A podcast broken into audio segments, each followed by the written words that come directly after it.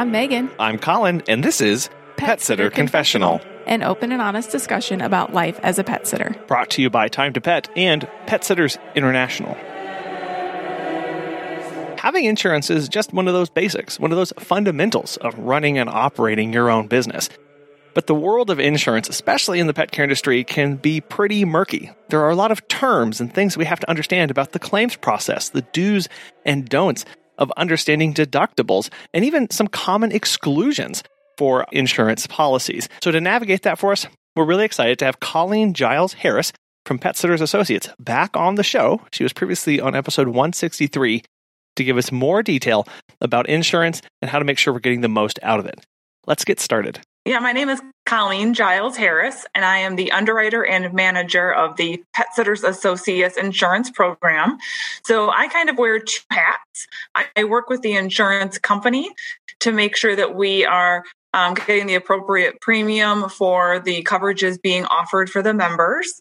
And then I also work with the association to make sure that we're offering coverages that uh, members need. So sometimes throughout the year or the years plural of the program, we'll add new options as new services come up or as uh, things change in the pet care industry. So, as, part of that, do you listen to feedback from pet sitters as far as how to cover them, or are you looking more broadly about where to go with those kind of coverages?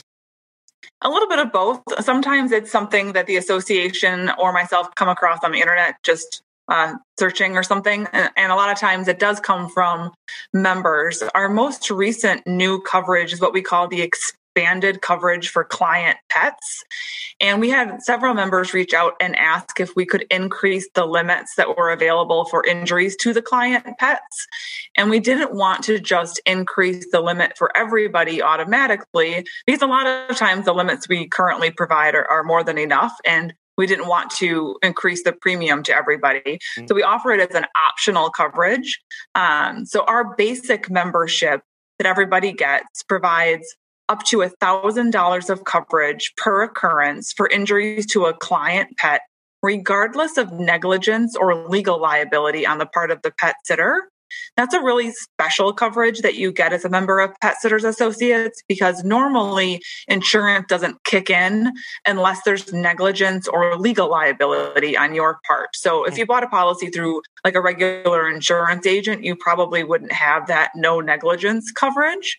So again, the basic membership's $1,000 per occurrence or $5,000 annually.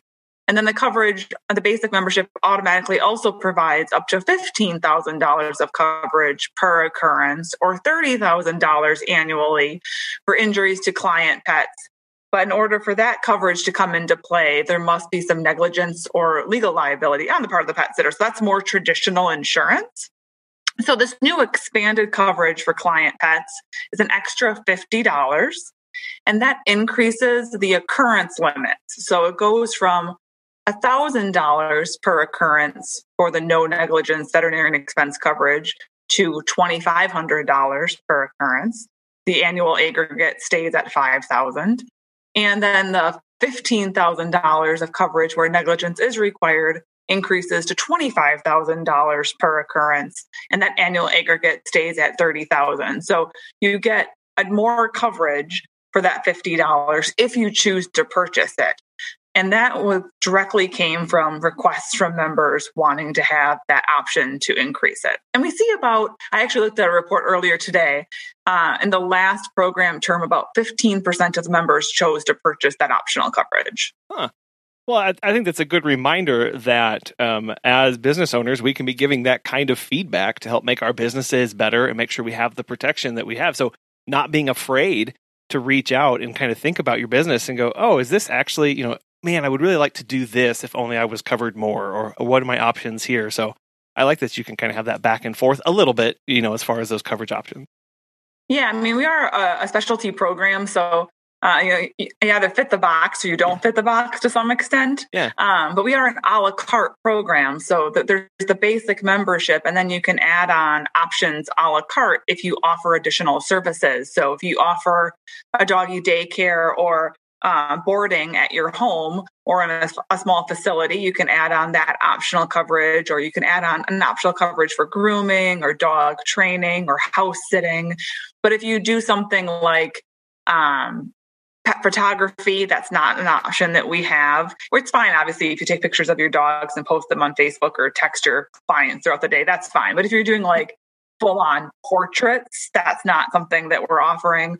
Or if you have a hmm. large dog daycare or boarding kennel, um, you know, that's going to be outside the realm of what we have to offer. So there's there's options which i think is fantastic and we don't want everyone to have to pay if you don't do those things you know we want there to be an option for somebody who is just a traditional pet sitter dog walker all i need is x i don't need anything else but then there's people who will, I do that, but then I also do this, and I do this, and I do this, and you can just add on those extra little a la cartes.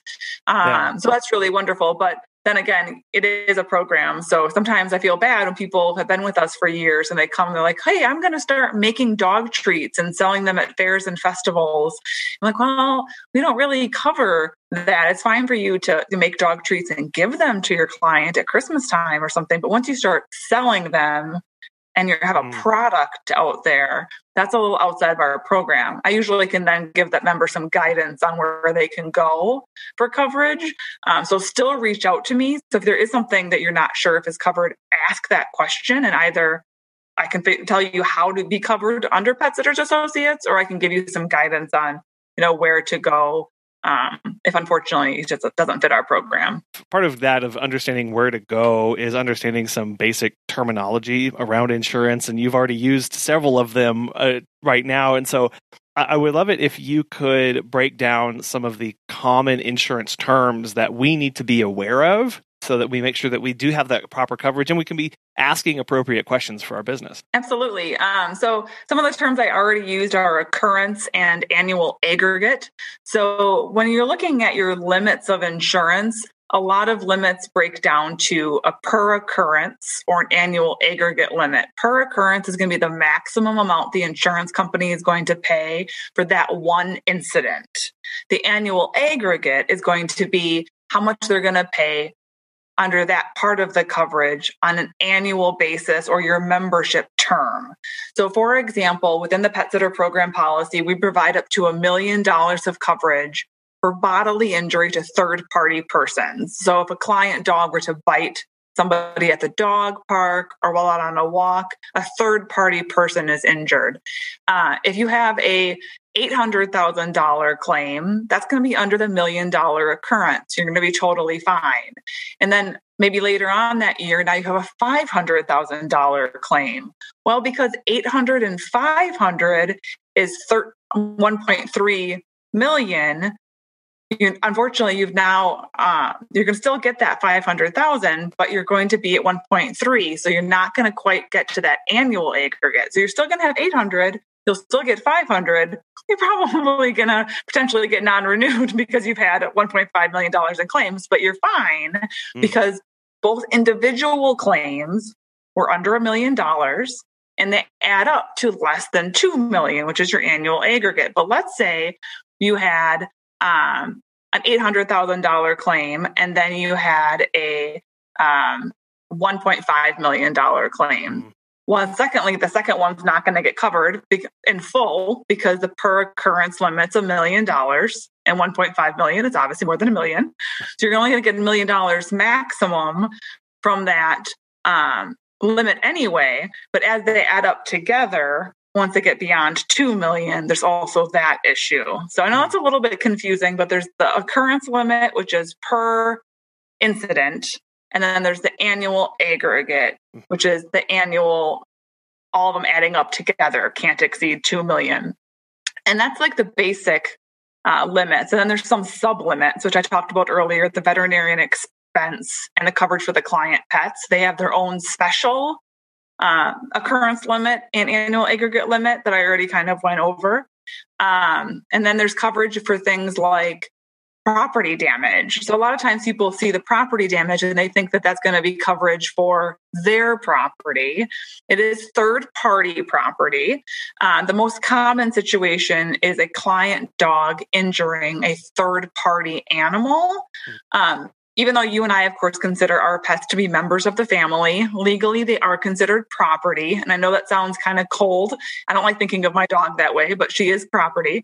So um, when a client dog injures a third party pet, they're in essence damaging the personal property of a third party person. Yeah. And there's also a million dollars of coverage per occurrence or $2 million annual. Uh, another coverage that gets really confusing for people is what we call the personal and advertising injury coverage. And uh, people look at that and they sometimes think that that personal coverage means coverage for them if they get injured personally.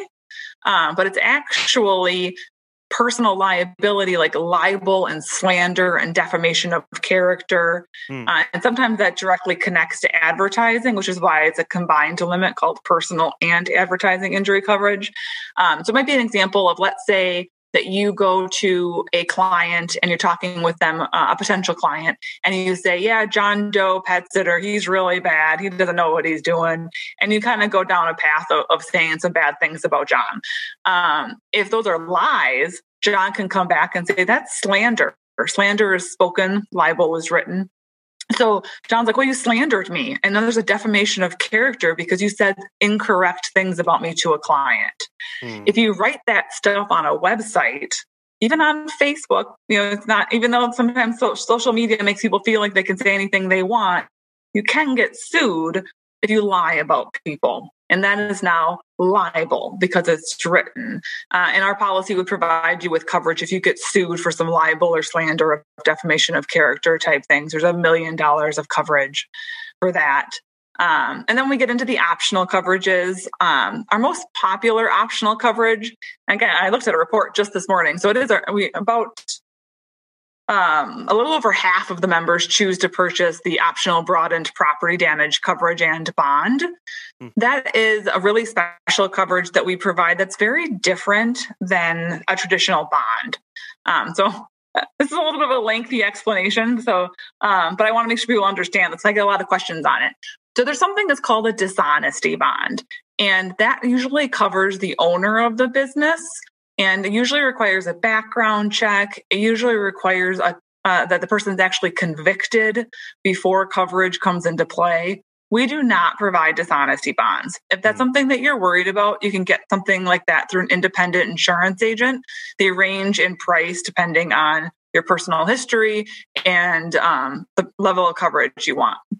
What we offer is a surety bond, which provides coverage for employees or independent contractors for theft. It does not provide coverage for the owner of the business for theft. Because, mm. you know, you can control your own sticky fingers and what you do, but, you know, you can't control what other people do, right? Right. Um, so, the, as great of a job as you do hiring somebody, your employee decides to steal from your client, um, we would provide up to $10,000 in coverage for that theft.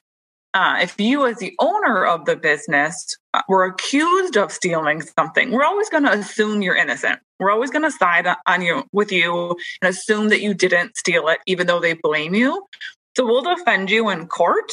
But if we find during the claims investigation a video of you selling the item that was stolen at the pawn shop, now we're not going to cover you anymore. So as long as you're innocent, we'll cover you and we'll hmm. cover your employees and independent contractors up to $10,000.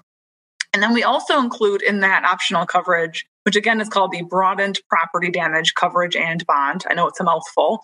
We also provide coverage for breakage. And that is not something that's covered by the traditional bond. Um, but we actually see a lot more breakage claims than theft claims.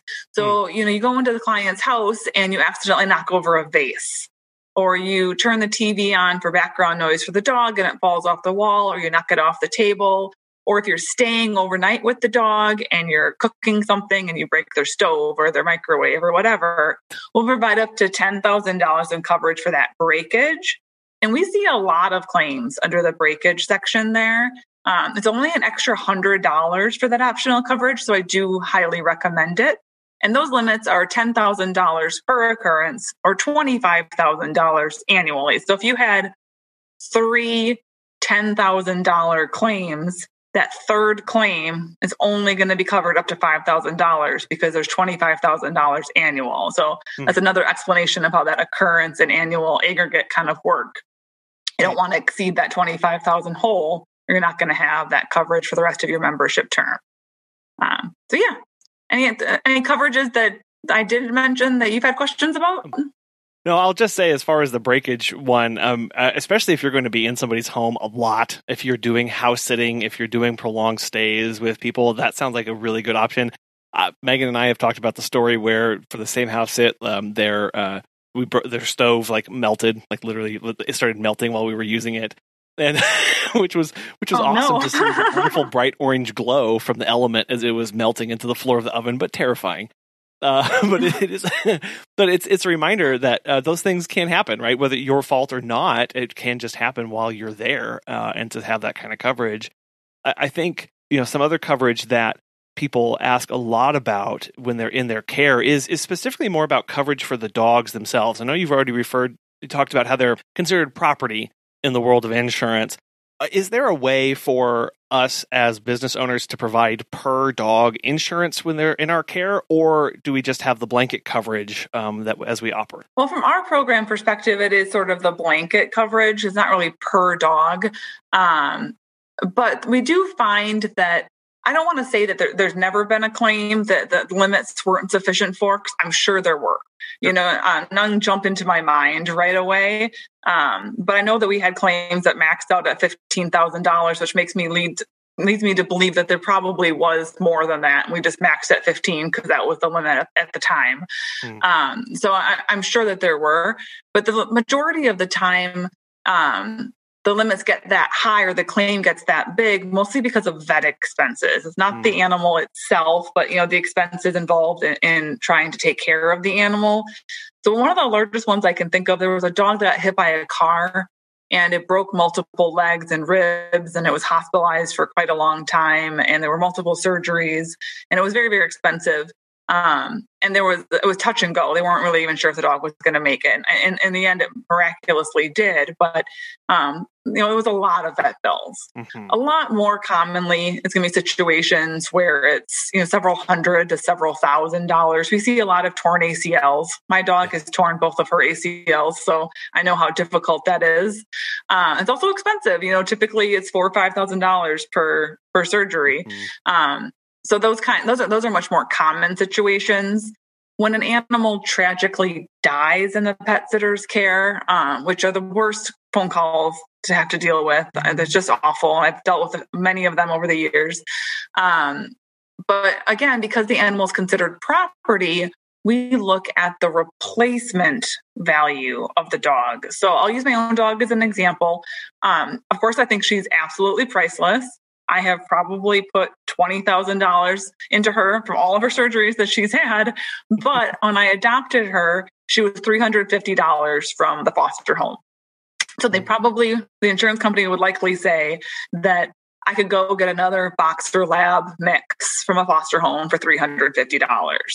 My sister has a fancy schmancy lab that was like $1,500, who, by the way, isn't any cuter than my dog. Um, but she was $1,500 because she's the specialty lab. And uh, if she were to die in the pet sitter's care, they probably would say, okay, it's going to cost $1,500 for you to go get a comparable dog. And that's a Hmm. really difficult conversation to have with a pet sitter and a very difficult conversation to have with a pet owner because people don't think of their pets like property, but legally that's just how they they are, are looked at. And I try to look at it from the perspective of more of a global viewpoint of if we were to start to have um, pain and suffering and punitive damages attached to dogs, that would have a pretty negative impact on the veterinarian industry. Is that the veterinarians and the vet surgeons now have to be concerned about being sued for punitive damages and pain and suffering for anything that might go wrong? Their insurance is going to have to drastically go up, which means their costs to their clients is going to drastically have to go up. So until a court somewhere out there decides to push against that and and set a new precedence of having pain and suffering i don't which i don't see happening personally um, this is how those kind of things work out that it really is just the value of the animal and how much it would cost to go get another dog, or cat of comparable value. Have you heard of Time to Pet? Doug from Bad to the Bone Pet Care has this to say. Time to Pet has made managing my team and clients so much easier. Our clients love the easy to use app and scheduling features, and our sitters love being able to have all of their information organized and easily accessible. My favorite feature is the instant messaging. By keeping conversations on Time to Pet, we are able to monitor our team and ensure nothing ever falls through the cracks. If you're looking for new pet sitting software, give Time to Pet a try. Our listeners can save 50% off your first three months by visiting timetopet.com slash confession another term that I think comes up a lot, especially when reading through policies, is the word negligence. And so I'd like for you to maybe outline what that means in insurance terms and the role that that plays in the policies. Uh, sort of the easiest way to look at it is negligence would be you either have to have done something wrong or there has to be something you could have done better or differently to have prevented the claim. Or a term that's used in insurance a lot is what would a prudent person do? So uh, you're walking a client dog down the sidewalk and you come across a lady who's walking her dog. The client dog is uh, you know 16 feet out on a retractable leash. You probably don't have the much control over the dog as you should have. And I think that a lot of times that would be viewed as some negligence there because you didn't have control over the situation. And perhaps a prudent person would have had the dog on a shorter leash, and perhaps a prudent person would have stepped aside and let that lady and her dog walk by.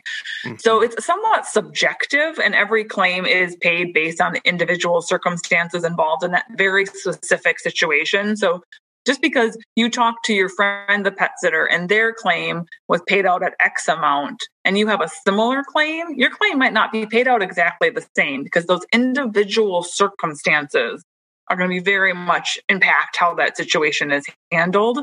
Um, but yeah, from a negligence perspective, it really is what would a prudent person have done? Is there anything you could have done differently? Or if you did absolutely everything right and um, you, there's nothing you could have done differently, a lot of times it comes back and you're not negligent. And that's where that no negligence coverage, that veterinarian expense coverage that we offer comes into play. Hmm. Um, Again, that's not something that you get through a traditional insurance policy. We actually introduced it maybe 10, 12 years ago because we had situations where the pet sitter wasn't negligent and therefore wasn't legally liable, but they felt bad and they wanted to help and they wanted to offer something to their client. So that's why it's a smaller limit and it's available out there in those situations.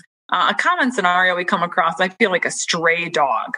So, uh, same thing, you're walking the client dog down the sidewalk, and this time it's a stray dog. They come running out of nowhere and they attack the client dog and then they run off, right? The liability for that should fall on the owner who just let their dog out without any kind of supervision, right? But we don't know who owned that dog. It ran off. We can't find it. We have nobody to sue. Mm. So our policy would potentially provide up to $1,000 of coverage or 2500 if you add on the expanded coverage for client pets. Even though there was no negligence and legally you are not responsible because you were not negligent, um, we would still potentially provide some coverage to help pay some of those medical bills um, for the, the client dog because it was injured, even though the pet sitter really didn't do anything wrong. And they really couldn't have done anything differently. They can't control a stray dog. Yeah, I think at the end of the day, you do have to realize, like, again, n- not the, the whole world is not in your control, and that's one, a one reason why we have good insurance to cover us in these kind of in these kind of instances. But b, you do have to be doing your, your due diligence and and being a, a reasonable, responsible eh, professional in those instances. And so it's just a reminder to always be vigilant and you never know what's coming at you, but to do your best, right? And to take those kind of trainings and to be learning and doing different and taking advantage of different resources so that Absolutely. you can be improving, right? And that's and, and having this kind of coverage is part of that too. And I mean, treat every dog like it's your own, which I think most pet sitters do anyway. But um, but at the same time, I feel like almost treat the dog like it's better than your own. You know, this is somebody else's baby that you're responsible for. So maybe if I was walking my own dog down the sidewalk, I might let her interact with another dog because I know her that well. and I, I Mhm. feel 100% confident in her. I'm responsible for her. She's my dog. Versus if I was walking somebody else's dog, I think I would be that much more or that much less likely to allow that situation to happen because it's mm-hmm. my, and I'm now a business owner. I'm responsible for someone else's dog. I might know this dog really well because I've walked it for years and I see it all the time, but I don't know it as well as an owner knows their dog. So maybe I'm just going to take a step back and not let them interact, not put myself out there and put my business out there for a potential situation to happen where maybe I would if it was my dog. So like you treat the dog like it's your own because it's a baby, but also it's also somebody else's. You know, if that kind of makes sense what I'm trying to get at there. Well, and we've talked a little bit about kind of all these things that occur before an incident or before a claim. And so, what what are some do's or don'ts about the claims process that we need to be aware of to make sure that it goes as smoothly as possible? So when a claim happens, the first thing that you want to do is document. Um, that's sort of my favorite thing in insurance: document, document, document. So you know, take pictures if it makes sense. Write things down. Mm. Um, you know, if I had a major situation happen, I would come home and write down a bunch of notes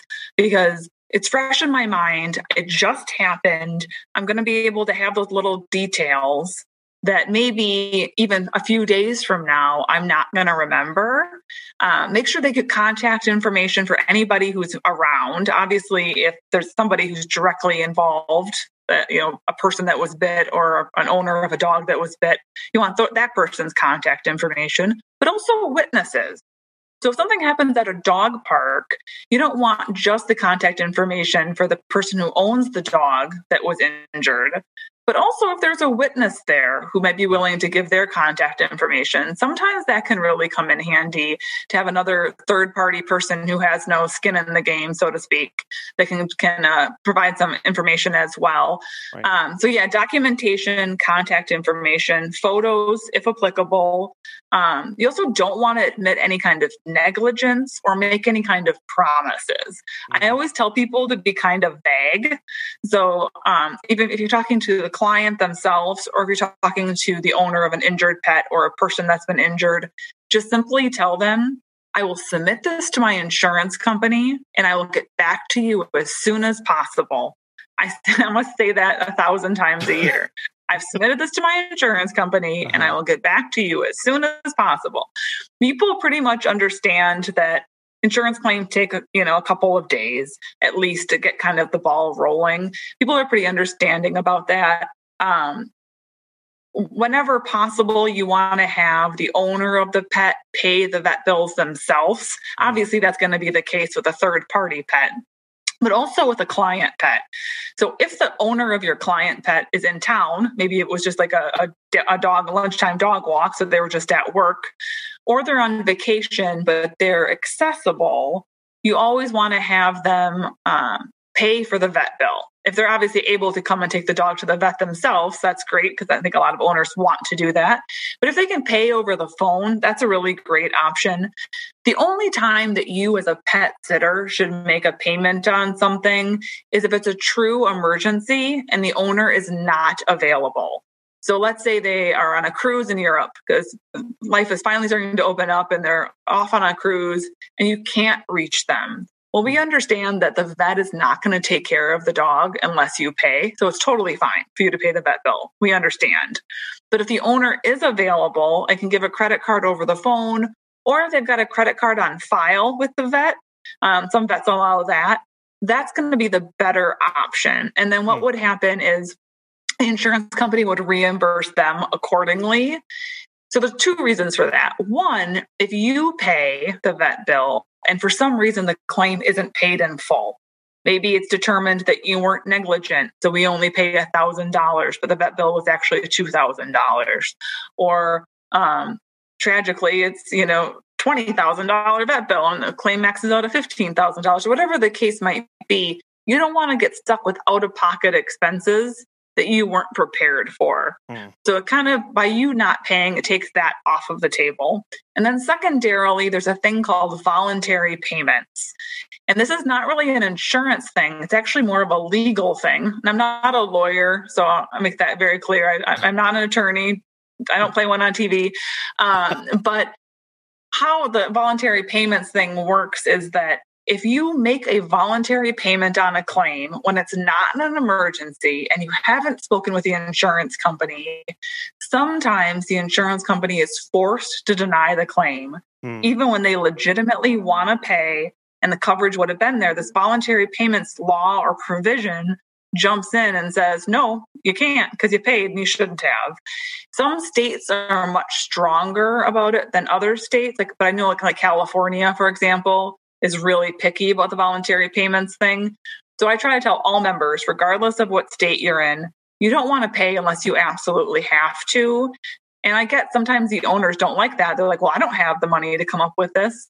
Oh, I'm sorry. You, you need to pay and they'll reimburse you. That's just kind of how it's going to work. Um, so that's a really important thing on, on the claims. Um, also, with the claims, how the deductible on our program works. Some people ask about that. Yeah. Um, the only deductible on the pet sitter program is the $500 off leash deductible. And that only comes into play when a client pet is voluntarily released from its leash outside of the fenced yard of the pet owner or the pet sitter if they have the pet daycare and boarding coverage. So the most common scenario is at an off leash dog park or an off leash beach. Um, something happens, there's a $500 deductible. So if the pet sitter pays the claim themselves because it was an emergency and the owner was out of town, the insurance company will reimburse the pet sitter minus that deductible. Hmm. So if the claim was $1,000, the pet sitter's just going to get $500 back. They're just going to take the deductible off, right? But if the pet owner pays, the insurance company would reimburse the pet owner for the full thousand dollars and then come to the pet sitter and ask the pet sitter for the $500. Right. So that's kind of a, a, unique thing to keep in mind with that deductible. Um, and obviously, the best way to avoid the deductible is don't take the dog off leash. But a lot of people do enjoy the dog parks and the off leash um, beaches, which are totally, totally fine. It does not negate coverage. It doesn't affect your coverage. There's just the deductible. You know, you touched on a little bit there about how awkward it can be sometimes to try and communicate these policies and these procedures to our clients, as far, especially when it comes to things like voluntary payment or making promises about things. Because you know uh, many of our clients are like family to us and we really want to make sure they're taken care of and but but you're right we do have to rein ourselves in a little bit especially when communicating and not over promising and making it seem like it was our fault and we start leading into to these roads where people can start asking questions and it's it's not being cagey it's just making sure that we're appropriate in our response and that we are going to give them the the best possible outcome at the end yeah, so that might be a good reason, and I, I, I totally get that. Um, but that might be a good reason why to look at having a good waiver or contract. And again, not an attorney. I can't tell you what to put in your waiver or your contract. Um, but having a good waiver or a contract that all of your clients have to sign, one is just a good legal thing to do anyway but it also gives you that opportunity to have a conversation in advance. Mm. So, hey, Mr. Client, this is how it's going to work. Yeah. Obviously, I'm hoping nothing happens. I'm going to do my absolute best to keep Fluffy safe and not uh, let anything happen to Fluffy. But if something does happen, I'm going to expect that you pay for the vet bill and then my insurance company would reimburse you accordingly after the claim was investigated you know, it's not a fun conversation to have regardless, but maybe having it in advance would make it a little less uncomfortable later on, you know, something to think about. Or even if you have that in your contract, um, yeah you know, and, and, you hope that they read it before they sign it. Obviously, a lot of people don't necessarily read their contracts. Whoever reads the like terms of agreement on your Apple phone, right? That thing's like 35 pages. No one reads that. We all just scroll through and click. Yep. But hopefully your pet sitter contract's not that long and people actually read it so they understand, you know, what, what the expectations are of everybody involved. No, that's a really good point of uh, having that that vet waiver, that at least some some verbiage in there about how those kind of situations will be handled, so that it's already out there. And in the heat of the situation, you can literally just copy and paste that text from your policy and send it to your client, so you're not having to come up with the words. Right, they're already there. And it, it does again. It, it gives them an answer, and he can point back to, well, you know, this was signed, and this is how I'm going to handle it until something different, you know, needs to take place. Yeah, because in, in, that heat of that moment, there's a lot of emotions involved, especially if a dog has been seriously injured or tragically died. There's a lot of emotion, and being able to have a cookie cutter response um, is a good thing. You know, to be able to just simply, this is what you signed, this is how we're going to proceed. And mm-hmm. I have submitted this to my insurance company, and I'm going to get back to you as soon as possible.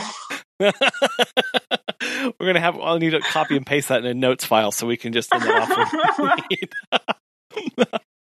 uh, you know, we're we're talking about specific insurance for our business, and and and many of us are familiar with other forms of insurance. Um, and so I, I, was curious how how you would describe or, or how does having business insurance fit in with the other insurances that are in our life, like personal insurance, homeowners or car insurance? What what role does that have in, in protecting us and, and how does that overlap or not with those others? Great question. Uh, so they, they do sometimes overlap a little bit. Homeowners or renters insurance, which is personal insurance, versus a commercial general liability policy that you get for your business, are, are, are very different and but also similar in some ways. So a homeowner's or a renter's policy is providing you with personal liability. Mm-hmm. Uh, if somebody comes to your house and they trip and fall on your front step, or you have a party and they fall down the stairs, um, that's going to provide you with personal liability for somebody who gets injured in your home. Your personal liability also extends to um, injuries that you might cause outside of your home or injuries that your animal might cause outside of your home. You do want to make sure you look at your homeowners and renters policy closely because sometimes they do exclude animals. Uh, especially sometimes certain breeds. I'm very against that personally. I think that um, you know pit bulls and Rottweilers can be fantastic family pets. Mm-hmm. And sometimes little chihuahuas are like, you know, evil little things, you know. And doesn't get me wrong, I love chihuahuas too. But, you know, like, I think that unfortunately it's certain breeds that are um, demonized. Yeah. And, uh, uh, so, so you want to make sure that, especially if you have a quote unquote aggressive breed, that your policy is not excluding it. Because sometimes people don't look that closely. So make sure that you don't have that issue. But assuming you don't have an exclusion, your homeowners or renters policy should provide coverage for injuries caused by your personal pet when they're with you, when they're with a pet sitter, or even when they're at large. So if my dog runs out the front door and she's off leash she runs out and she attacks my neighbor walking down the street, my personal liability that I get through my homeowner's policies can provide me with some coverage for the injuries that she caused.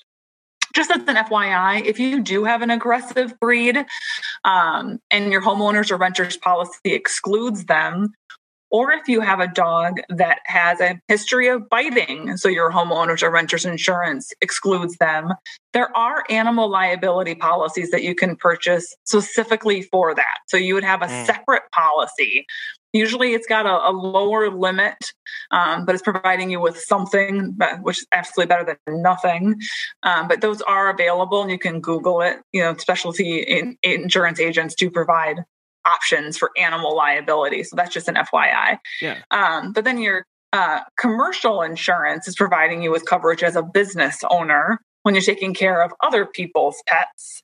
Um, so it's kind of a separate thing there. From an auto liability insurance perspective, um, a lot of people do drive their personal car when when doing business. And i'm not an auto insurance expert so i don't really want to go too into detail on that because it's not something that i'm super uh, comfortable with. I understand how my own auto insurance works but um, but there is some coverage obviously if you are also um, driving your car for work. Our policy provides coverage for the animals that are being transported. So mm. we do provide coverage for pet taxis or pet transporters that go up to a 200 mile radius. We do not cover people who like go cross country, but 200 mile radius is our maximum. And it's just for the coverage for the animals, or for lack of a better term, the cargo um, of the animals being transported.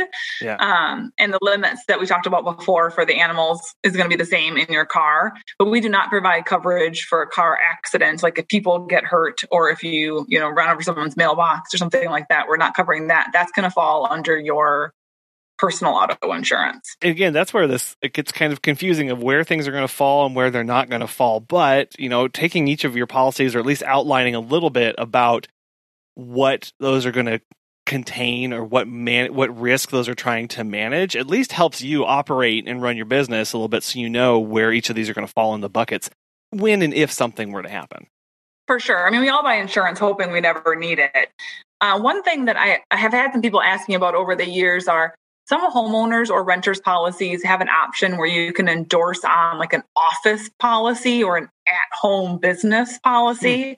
Yeah. And it's usually really inexpensive. And people are like, oh, well, I operate out of my house. You know, I don't have an office.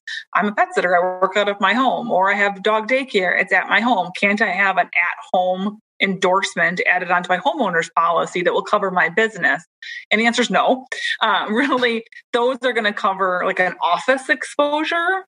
Um, you know, so if you um, I don't know. I'm trying to think of like, is, have, like I work out of my house right now because of the pandemic. I, mean, I haven't transitioned back into the office yet. Um, so I could have an office policy if I was having clients come over to the house to talk to me about insurance. And that kind mm. of endorsement would be just fine for that.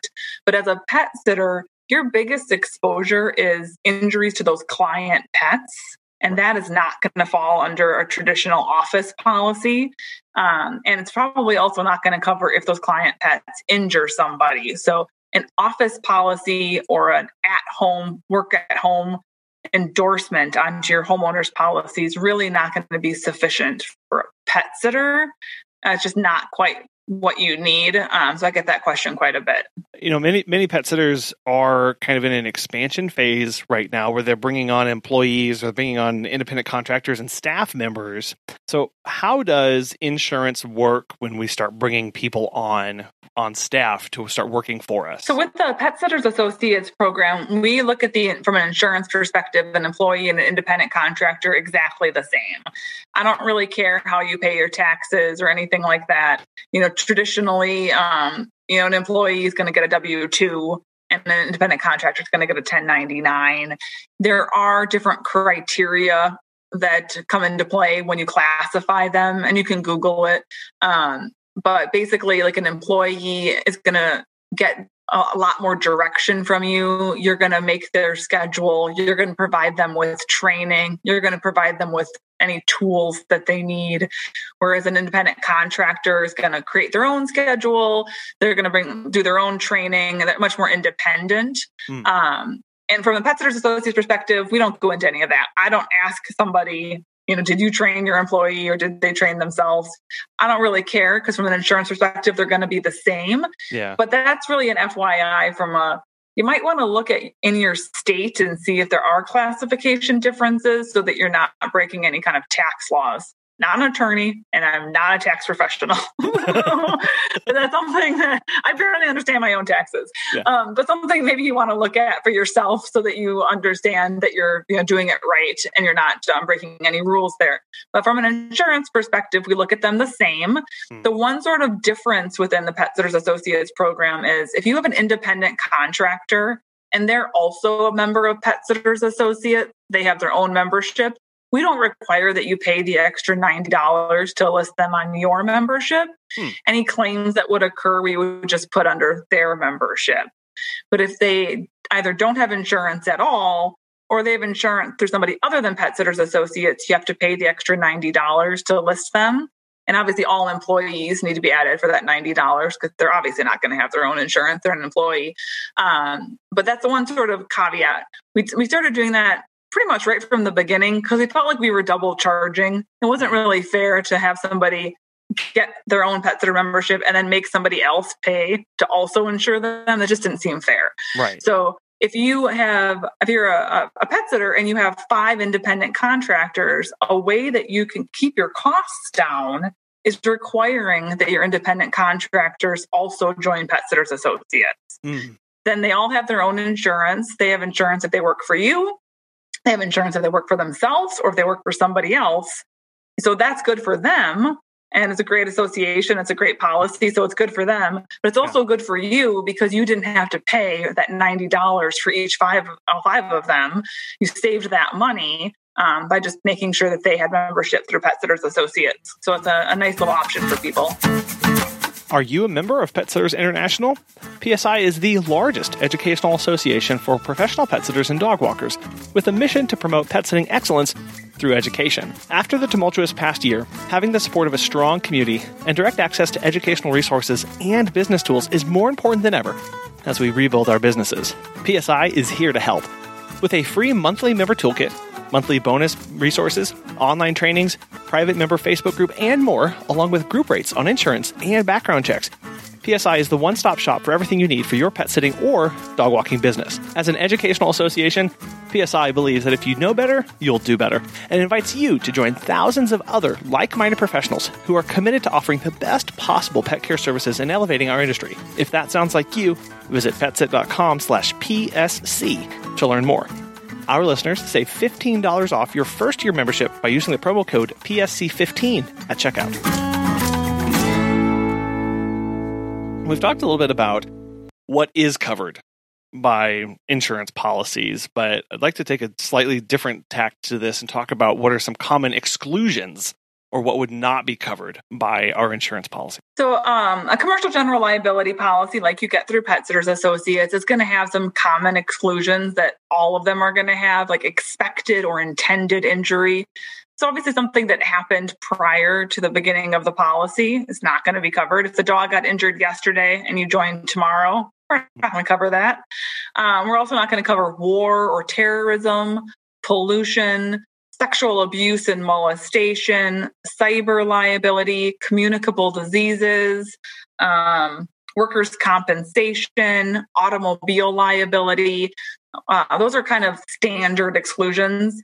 And that, that's just a, a, a, some of them. There's obviously lots of random exclusions that get pulled on nuclear war, uh, unmanned aircraft. We're not covering drones. I mean, there's just like lots of random exclusions that just automatically get pulled in there that, that don't really apply to a pet sitter policy, but they're just there because right. we have to have them, right? The most common things that I always like to make sure people know aren't covered um, are injuries to the pet sitters themselves. So, injuries to the member, employees, independent contractors, incidental helpers, and family members. If you get bit by a client pet, we are not covering your injury. The bodily injury mm. coverage is for third party people. If you do get bit, your best course of action is to ask the owner of the dog that bit you to submit a claim under their homeowners or renters insurance.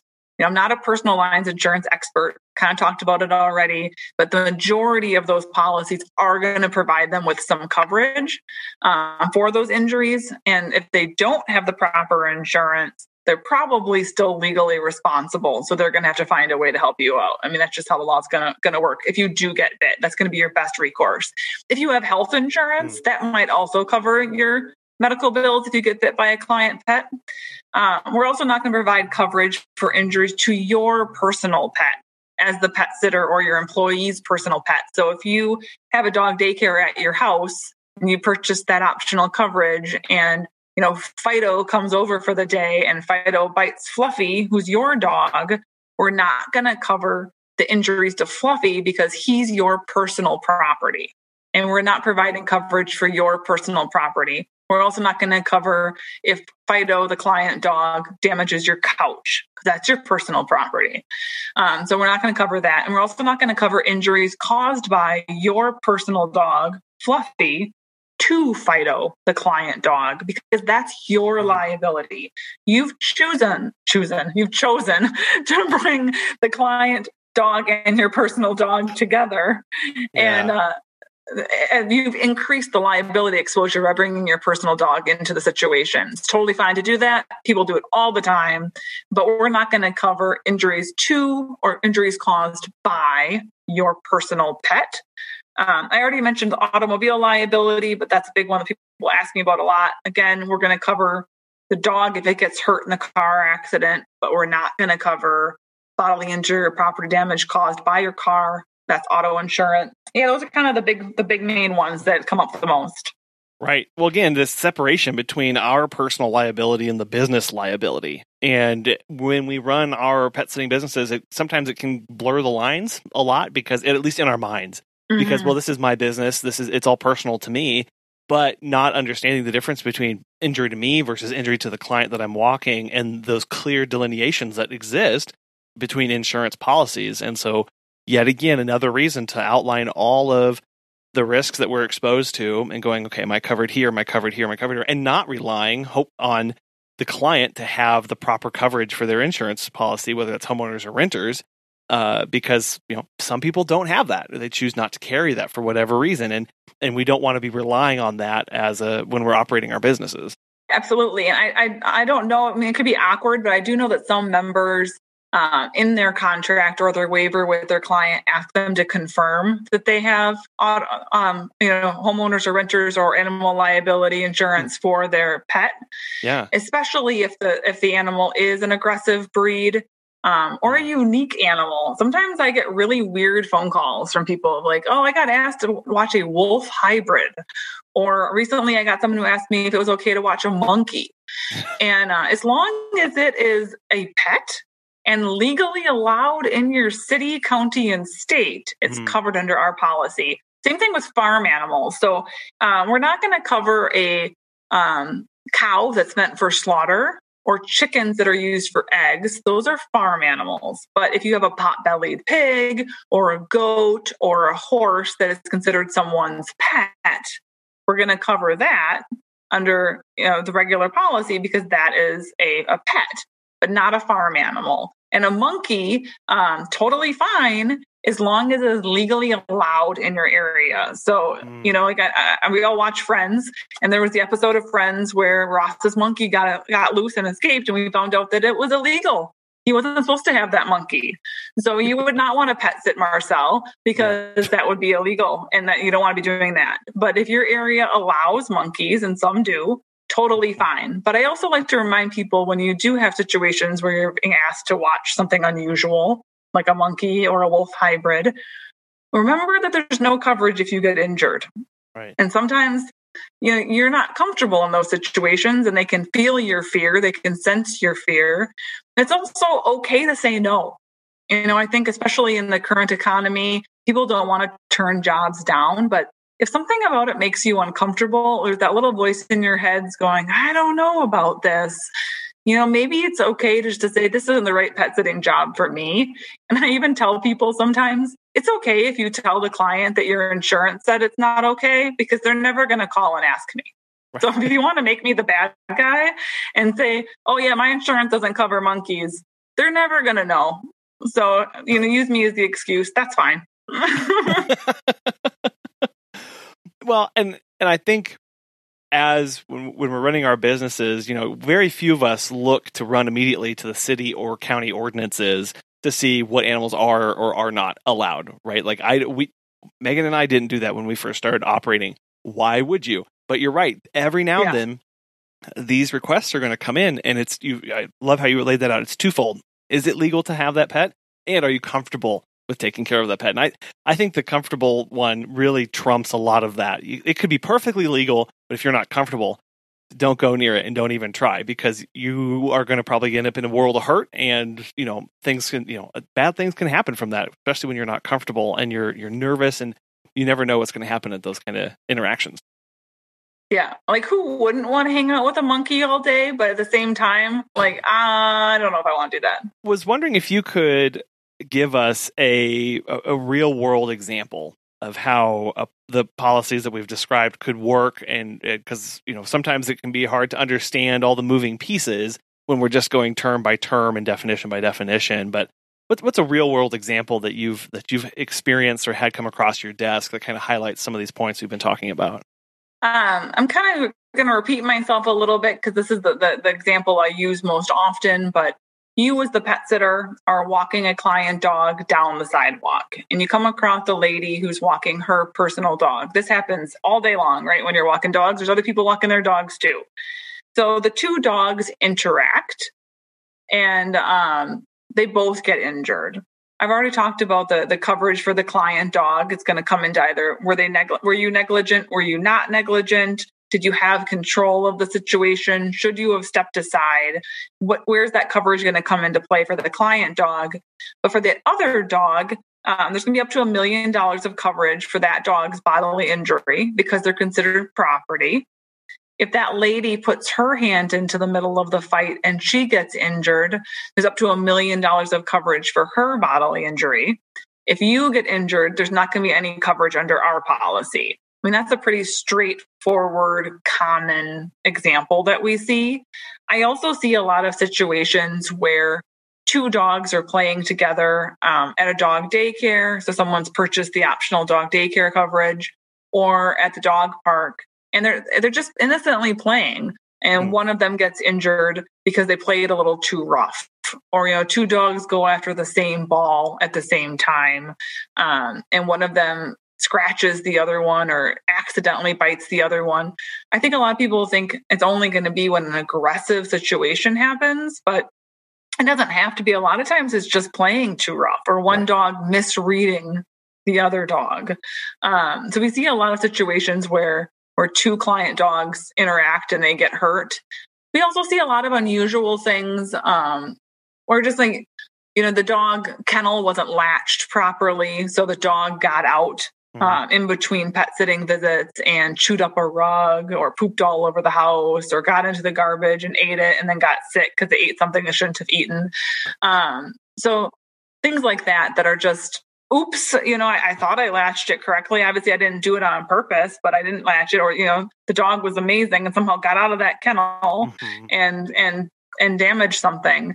Um, you know, it's really important to document the expectations of the owner so great to have a checklist of some kind that you go through. So, you know, maybe you've got a dog where, um, you know, my dog's name is Gert, Gertrude, and my sister's dog's name is Bella. And let's say that Bella was allowed to have free range of the house, no limits whatsoever. But Gertrude has to be locked in the bedroom. That's the only place she's allowed. You need to hmm. make sure that you you very specifically have that written down and you know which one is which, which sometimes is more difficult with cats because I think sometimes cats look real similar. So you're like, which one's which? But make sure that you um, know which dog is which. So when you leave, you follow those requirements and don't accidentally put Bella in the bedroom and let Gertrude have free range of the house. And mm-hmm. now Gertrude chews up the couch or gets into something that she's not supposed to be getting into, having that kind of documentation so that you know what to do the same thing with medications. My dog, um, you know, she takes allergy medicine. It's not going to be the end of the world if you forget to give it to her. But if you've got a cat that has insulin, and um, you know, you got to know how much insulin to give and how often. I actually just saw a claim come across my desk earlier today, where um, the pet sitter had been giving the dog or the cat, and I'm sorry, insulin, and for a week the owners were gone, and a new vial of insulin came in the mail and he opened it up and he started using it, but he didn't realize that it was a different brand and it was a different amount that was needed. So he accidentally overdosed the cat. Luckily, the cat's fine and had to go to the hospital, but it's fine. And it was just yeah. an innocent mistake. He just assumed I was giving this amount before, so that's yeah. how much I'm supposed to give. Um, so you know, p- making sure you're paying attention, you know the expectations, you know, um, and you, you know what uh, which cat gets it. I also had situations where people have given insulin to the wrong cat. You know, and it's like, oh, that's not good because the cat that was supposed to get the insulin didn't and it's sick. And now the cat that wasn't supposed to get the insulin did and it's sick. So, you know, you got to have all that stuff written down. I mean, I can't remember what I did five minutes ago. So, I mean, write down stuff so you know what you're supposed to be doing.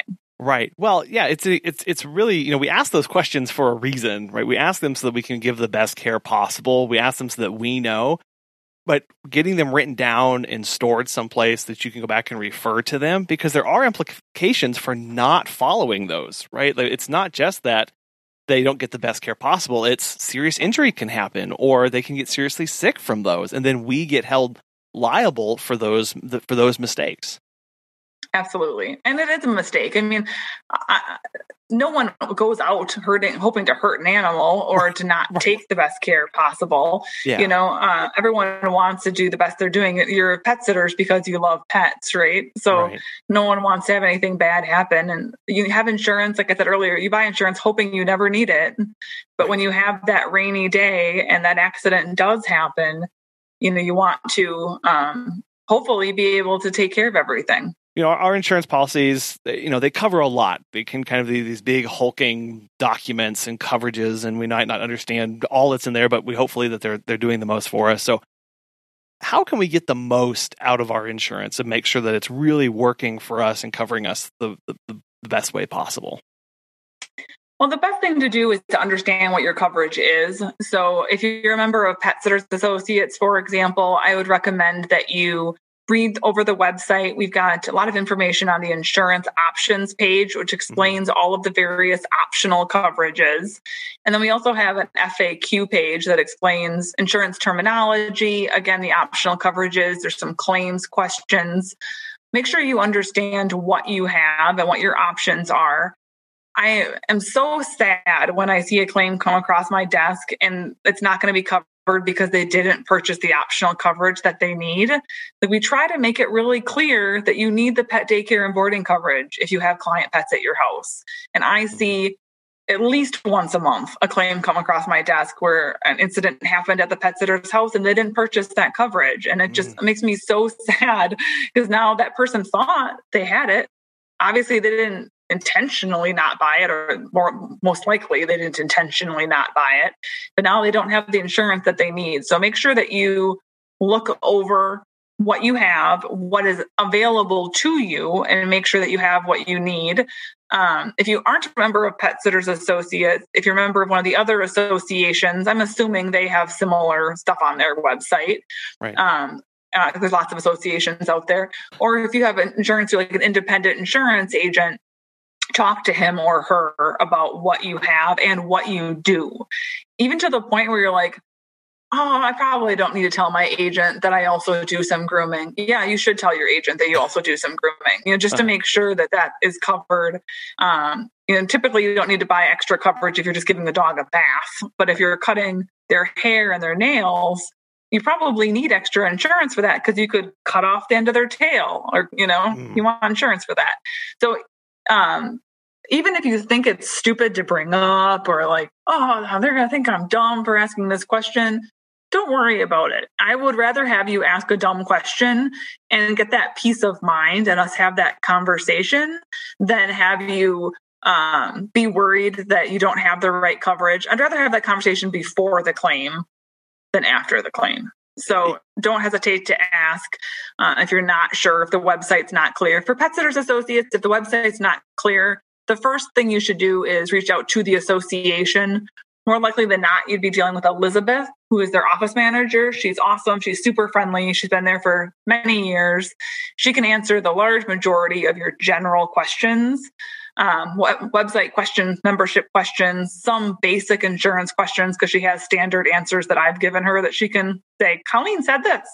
Um, that if you have really complex insurance questions, she'll send you to me. But you know, start with Elizabeth. Um, and her email address is info info at petsitllc.com and it's right there on the website um, but she's a great resource to get the ball rolling if you've got a question um, but yeah just ask questions and, and know what you have mm-hmm. before you have the claim yeah, that really does. You know, we say a lot of times, you know, knowledge is power, and it, really is because we know we're operating our business with confidence that we're covered and we can go into situations with confidence and, and, understand fully where our liabilities are so that we know when to say no and we can turn away these things that are going to be exposing us to more risk than a we're comfortable with or b we actually have the coverage for and that really just just opens up us to operate our businesses differently than you do if you're in the dark about what you can or can't or you should or shouldn't be doing yeah i mean it's your responsibility as a business owner to, to practice risk management